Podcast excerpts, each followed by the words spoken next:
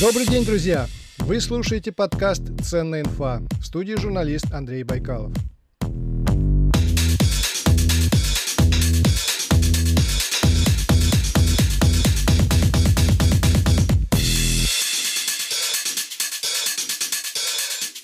Однажды я стал свидетелем любопытного диалога. Я приехал в какой-то крупный офисный центр, уже не помню по каким делам, и поднимался в лифте с двумя менеджерами, которые обсуждали своего коллегу. Этот коллега поставил свою машину в том месте, где паркуются топ-менеджеры компании, и это очень задело собеседников. Я помню, как меня поразил масштаб обсуждаемой проблемы. Я эту проблему парковки даже под микроскопом не увижу, а для этих менеджеров она стала смыслом жизни – не там припарковался. Воистину, трагедия. И вот сегодня у меня в гостях человек, который точно сможет нам рассказать, как устроены мозги менеджера. Это Слава Панкратов, сооснователь и управляющий партнер школы менеджеров «Стратоплан» и автор знаменитой в узких кругах черной книги менеджера. Добрый день, Слава. Коллеги, здравствуйте. День добрый, Андрей.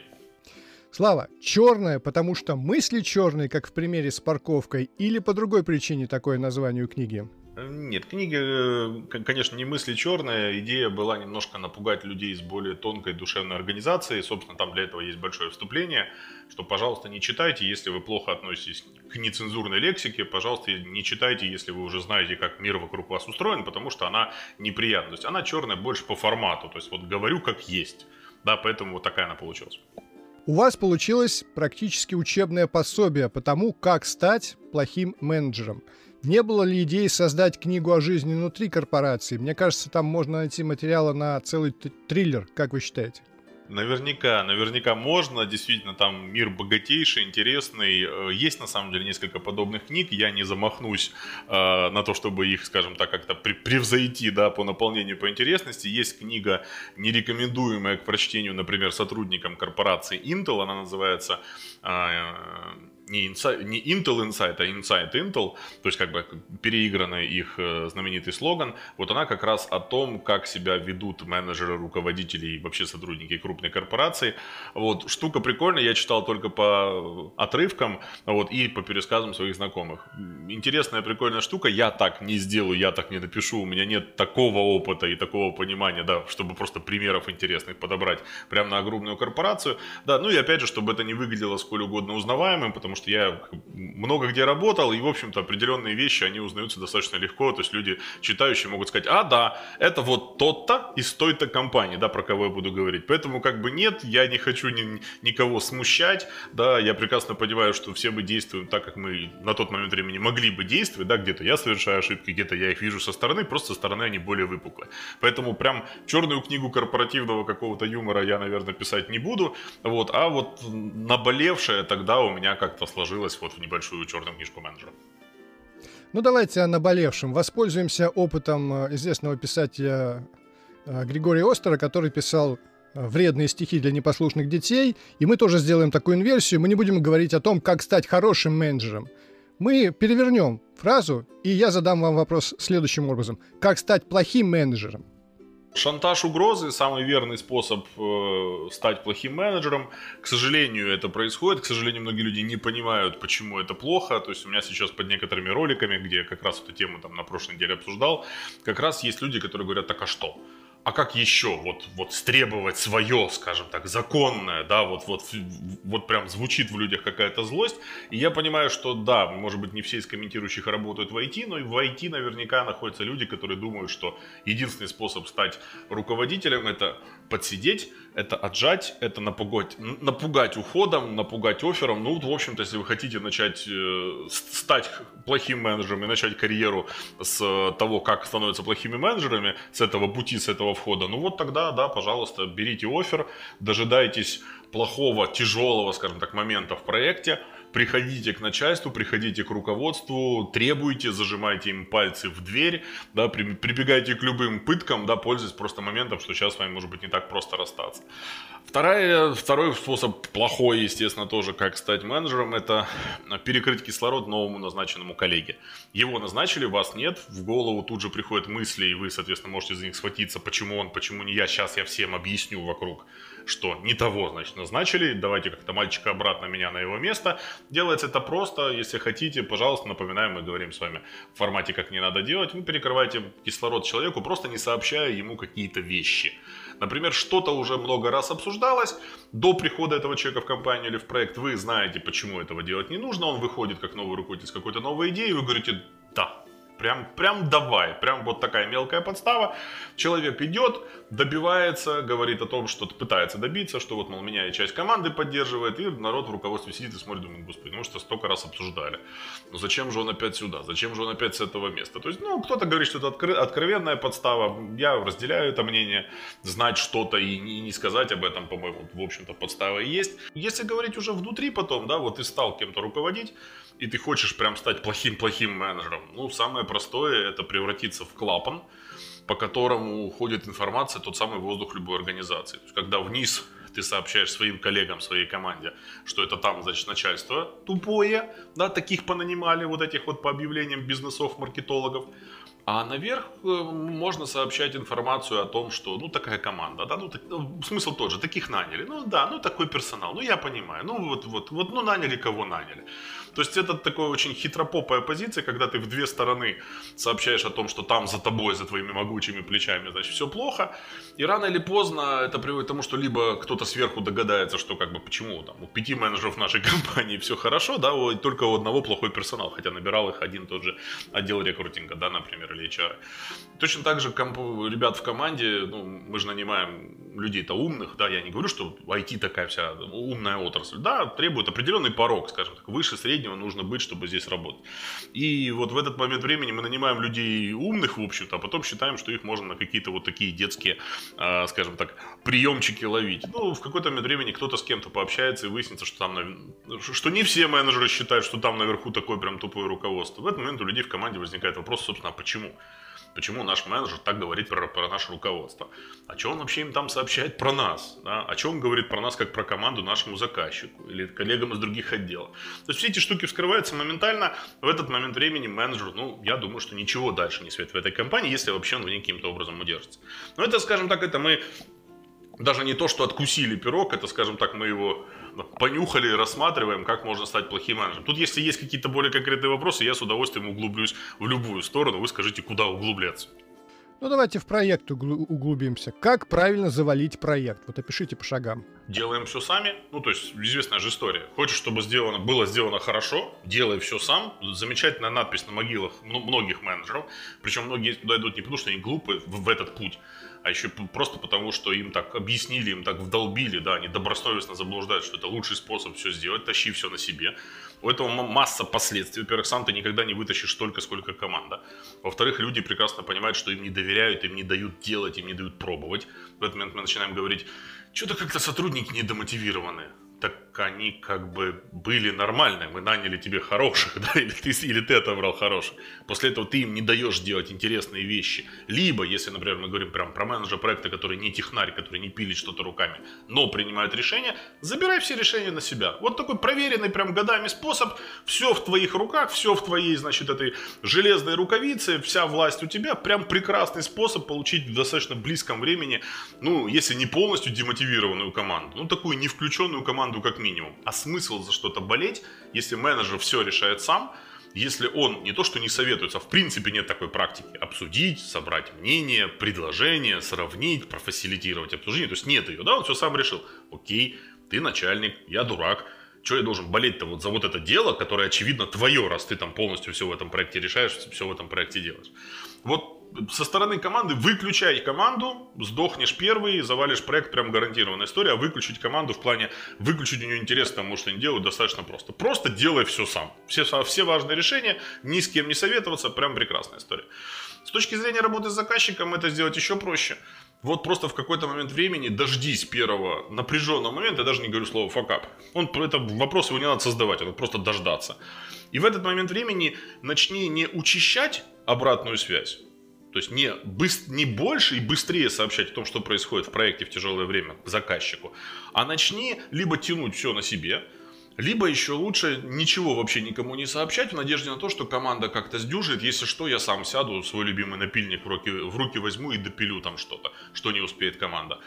В этот момент времени заказчик может до последнего считать, что все было хорошо, когда все-таки всплывает, что что-то вы успели сделать, что-то вы не успели сделать, у заказчика теряется доверие к менеджеру, потому что что не сказал-то, ну как бы, что не сообщил.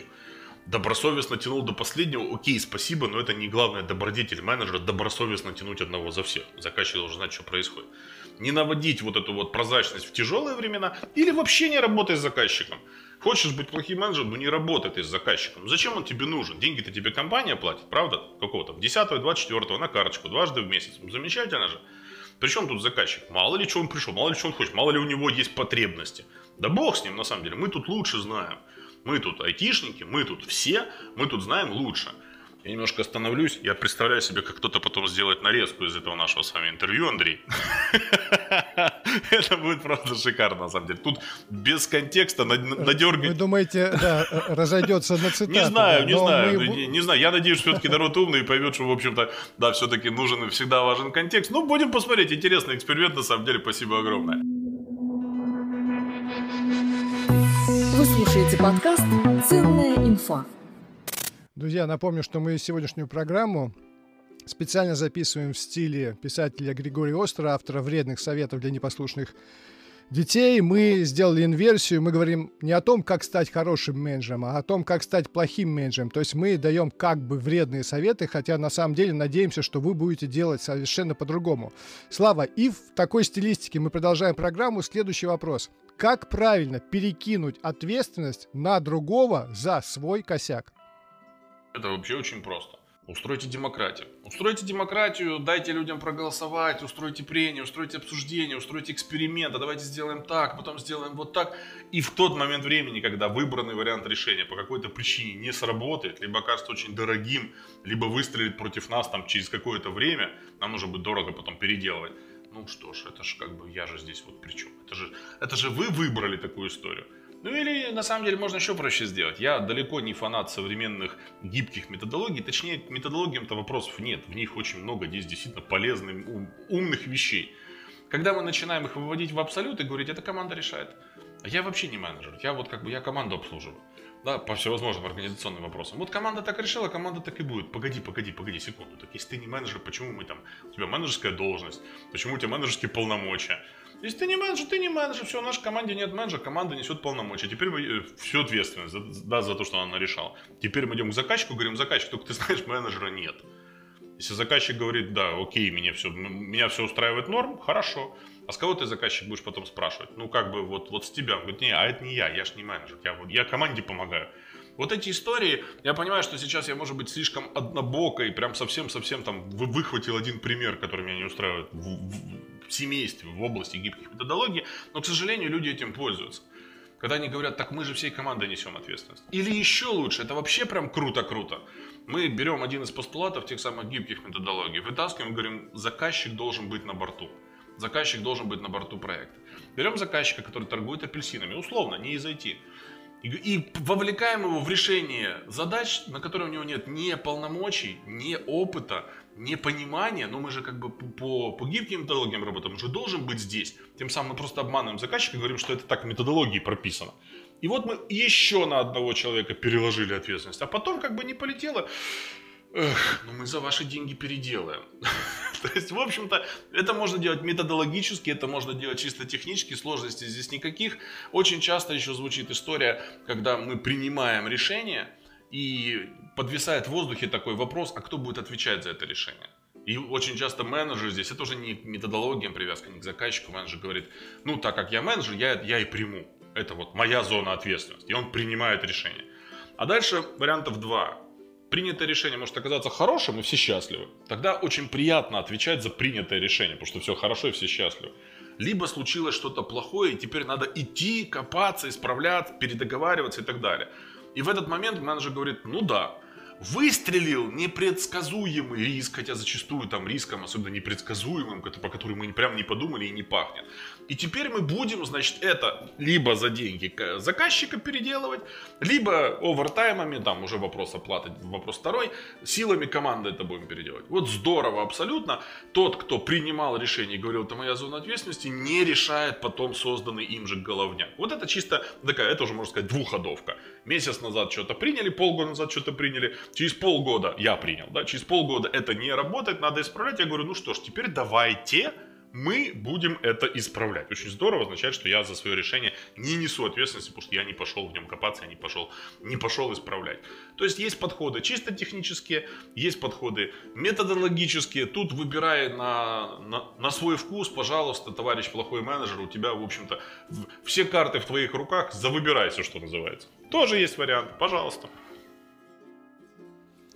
А, известно, что в компаниях частенько существуют различные группировки, по разным причинам они складываются, и как правильно вот стравить подчиненных между собой, чтобы получить свою личную выгоду, есть методики? бы видел неоднократно, когда люди приходили, видимо, чего-то начитавшись, и говорили о том, что конфликт в команде необходим. Вот на острие конфликта рождаются какие-то гениальные идеи. Это одна предпосылка, зачем вообще может быть, может быть нужен менеджеру конфликт, на мой взгляд, просто методологическая ошибка.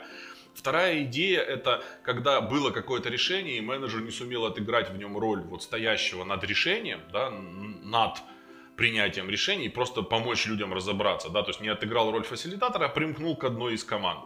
И в этот момент он осознанно, неосознанно, не отработав по неопытности, не суть важно, внес некий, может быть, пока небольшой раскол в команду, а потом внутри мы начинаем дружить против друг друга.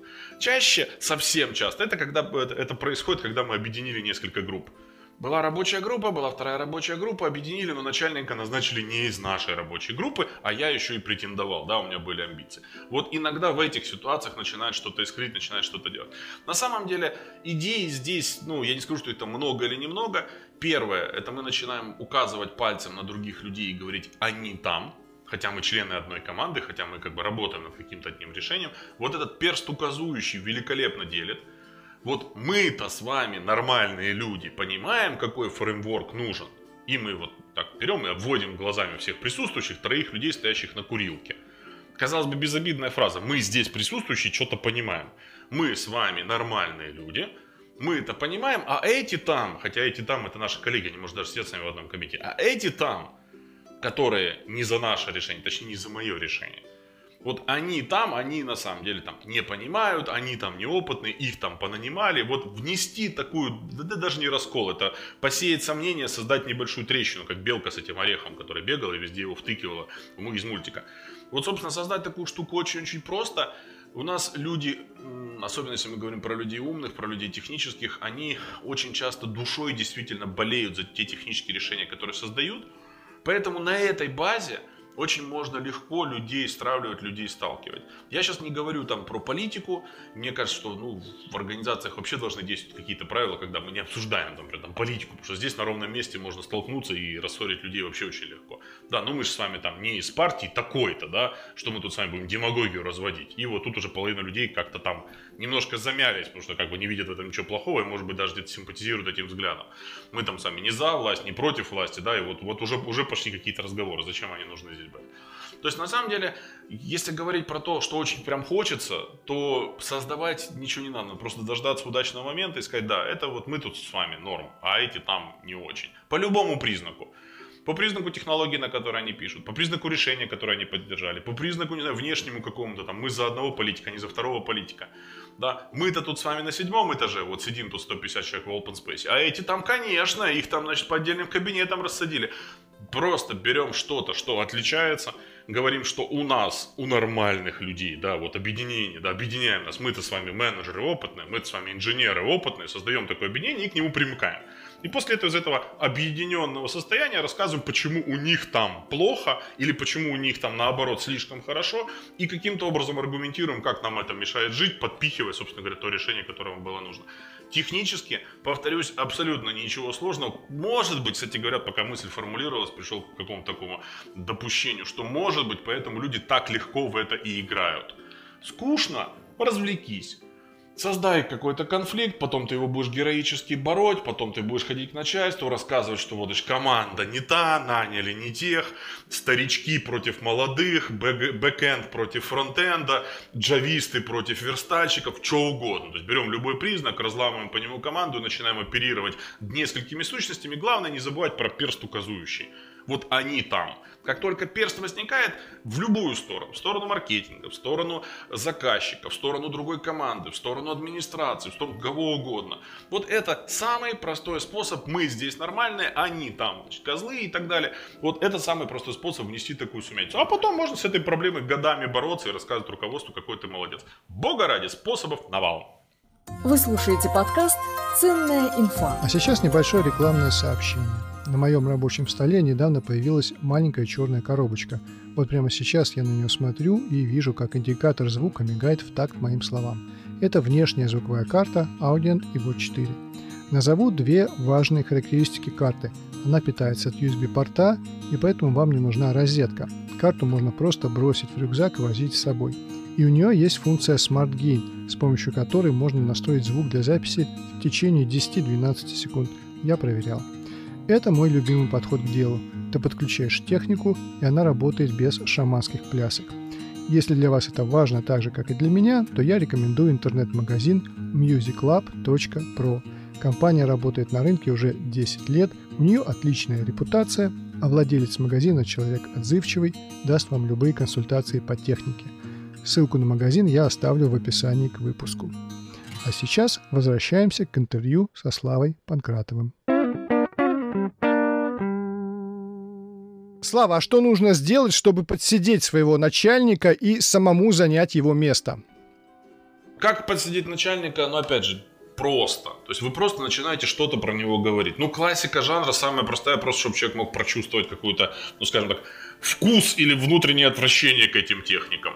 Это когда вы в переговорке стоите, курите с коллегой из соседнего отдела. Очень хорошо, если он старше вас и, и по званию, и по должности, и по опыту работы в этой компании. Например, вы где-то пересекались, теперь он начальник соседнего департамента.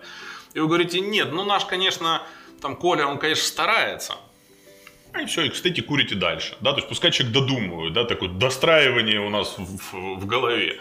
Просто распространяйте вот такую информацию, просто сливаете его карму, просто говорите о том, что он, ну, никакой, мягко говоря, да. Вот мы, да, а он, ну, никакой. Тот же самый перст указующий, ну, он из менеджеров, ну, из вот этих вот, знаете, которые вот это вот там.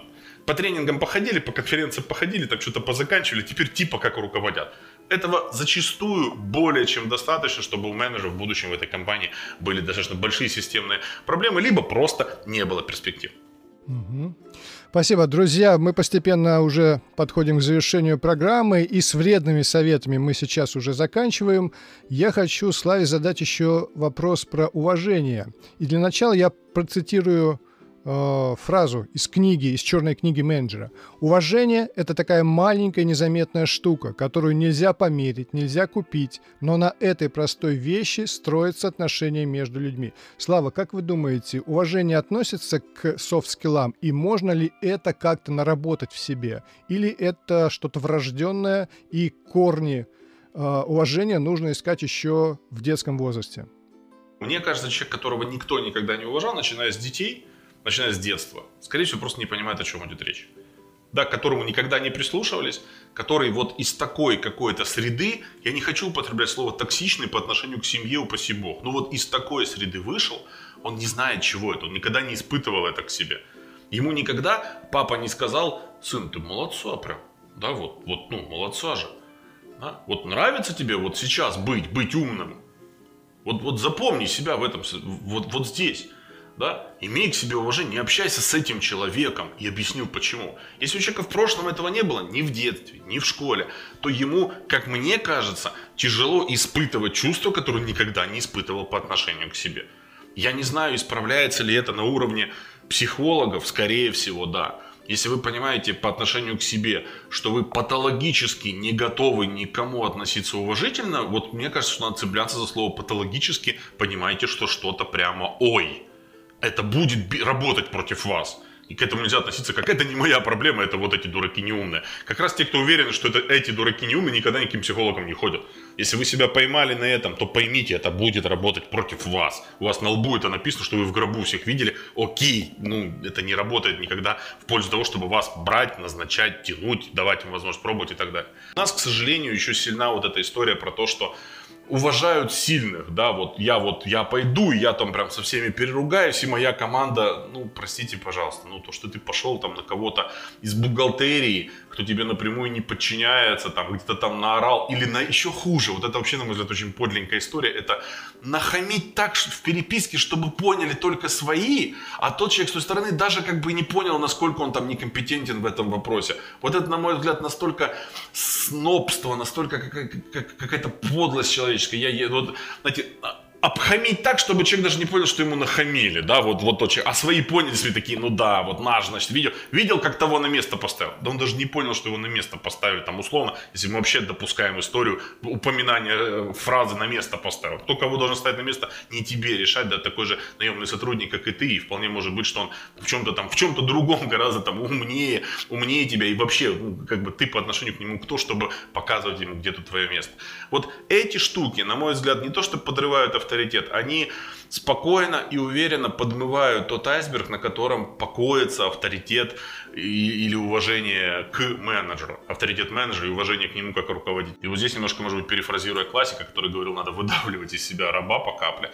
Мне кажется, вот здесь этот снобизм, подлости и неуважения, это первое, что нужно научиться выдавливать себе, ловить себя в мелочах и понимать, что как это... Вот то, в чем ты не уверен, очень просто понять, что ты был где-то неправ ты в чем-то засомневался, поверь, другой человек в этот момент мог на тебя обидеться или зацепиться.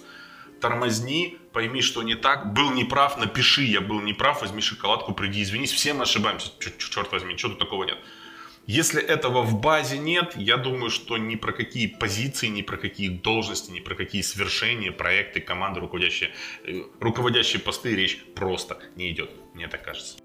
Спасибо, Слава. И последний традиционный вопрос программы. Что вас вдохновляет в жизни, что дает силы жить, работать, творить, любить? Я получаю какое-то абсолютно потрясающее удовольствие в тот момент, когда в голове у другого взрослого человека что-то щелкает благодаря каким-то моим словам, примерам и действиям. Вот самый классный пример у меня был на одном из тренингов. Тут этот человек мне просто осознанно, неосознанно помог осознать, зачем я пришел в тренинги. В тренинге сидит группа 12 человек. Если каждый из группы 10 лет отработал в той отрасли, в которой мы сейчас вместе там что-то новое пытаемся придумать и разобраться, то суммарный опыт группы 120 лет, я столько не проживу. И в этот момент времени человек, сидящий в группе, который может быть в чем-то даже умнее, чем я, да, там у него опыта, может, технических каких-то вопросов больше, он сидит, слушает меня, человека, которого он видит там второй день своей жизни или первый. И один из участников тренинга сидел-сидел, потом хлопнул себя по лбу со словами «Твою мать, вот что-то у него в этот момент, видимо, знаете, сошлось. То есть где-то вот у меня что-то я сказал, и оно так клац и стало целостным. Человек понял, где он был прав или где он был неправ. Способность донести, объяснить другому человеку так, чтобы он понял, меня вдохновляет каждое утро вставать, писать ролики, писать посты, выступать, быть тренером. Это то, ради чего вот я ну, выбрал, наверное, эту профессию. Не знаю, насколько путано или не путано объяснил, такой вопрос на самом деле очень ну, для меня, по крайней мере, личный, но вот где-то примерно вот эта штука. Возможность что-то изменить чуть-чуть в жизни других людей, чтобы им стало лучше, им стало лучше, им стало хорошо. Наверное, вот такой будет ответ. Ну вот и все на сегодня. Надеюсь, эти минуты прошли для вас с пользой, ведь не случайно подкаст называется «Ценная инфа». Слава Панкратов, сооснователь и управляющий партнер школы менеджеров «Стратоплан», поделился знаниями о правильных методах взаимодействия руководителя со своими подчиненными в стиле вредных советов Григория Остера. Мы знаем, как не нужно делать, чтобы сделать так, как нужно. Я думаю, многие мысли из интервью разойдутся на цитаты. Посмотрим. Слава, спасибо и до свидания. Спасибо огромное, всем удачи, пока. Друзья, пишите комментарии с пожеланиями, критикуйте, обязательно подписывайтесь на подкаст. Советы и комментарии также можно дать на странице подкаста во ВКонтакте, легко найти через поиск. Это была «Ценная инфа», ведущий подкаста Андрей Байкалов. До встречи на просторах интернета.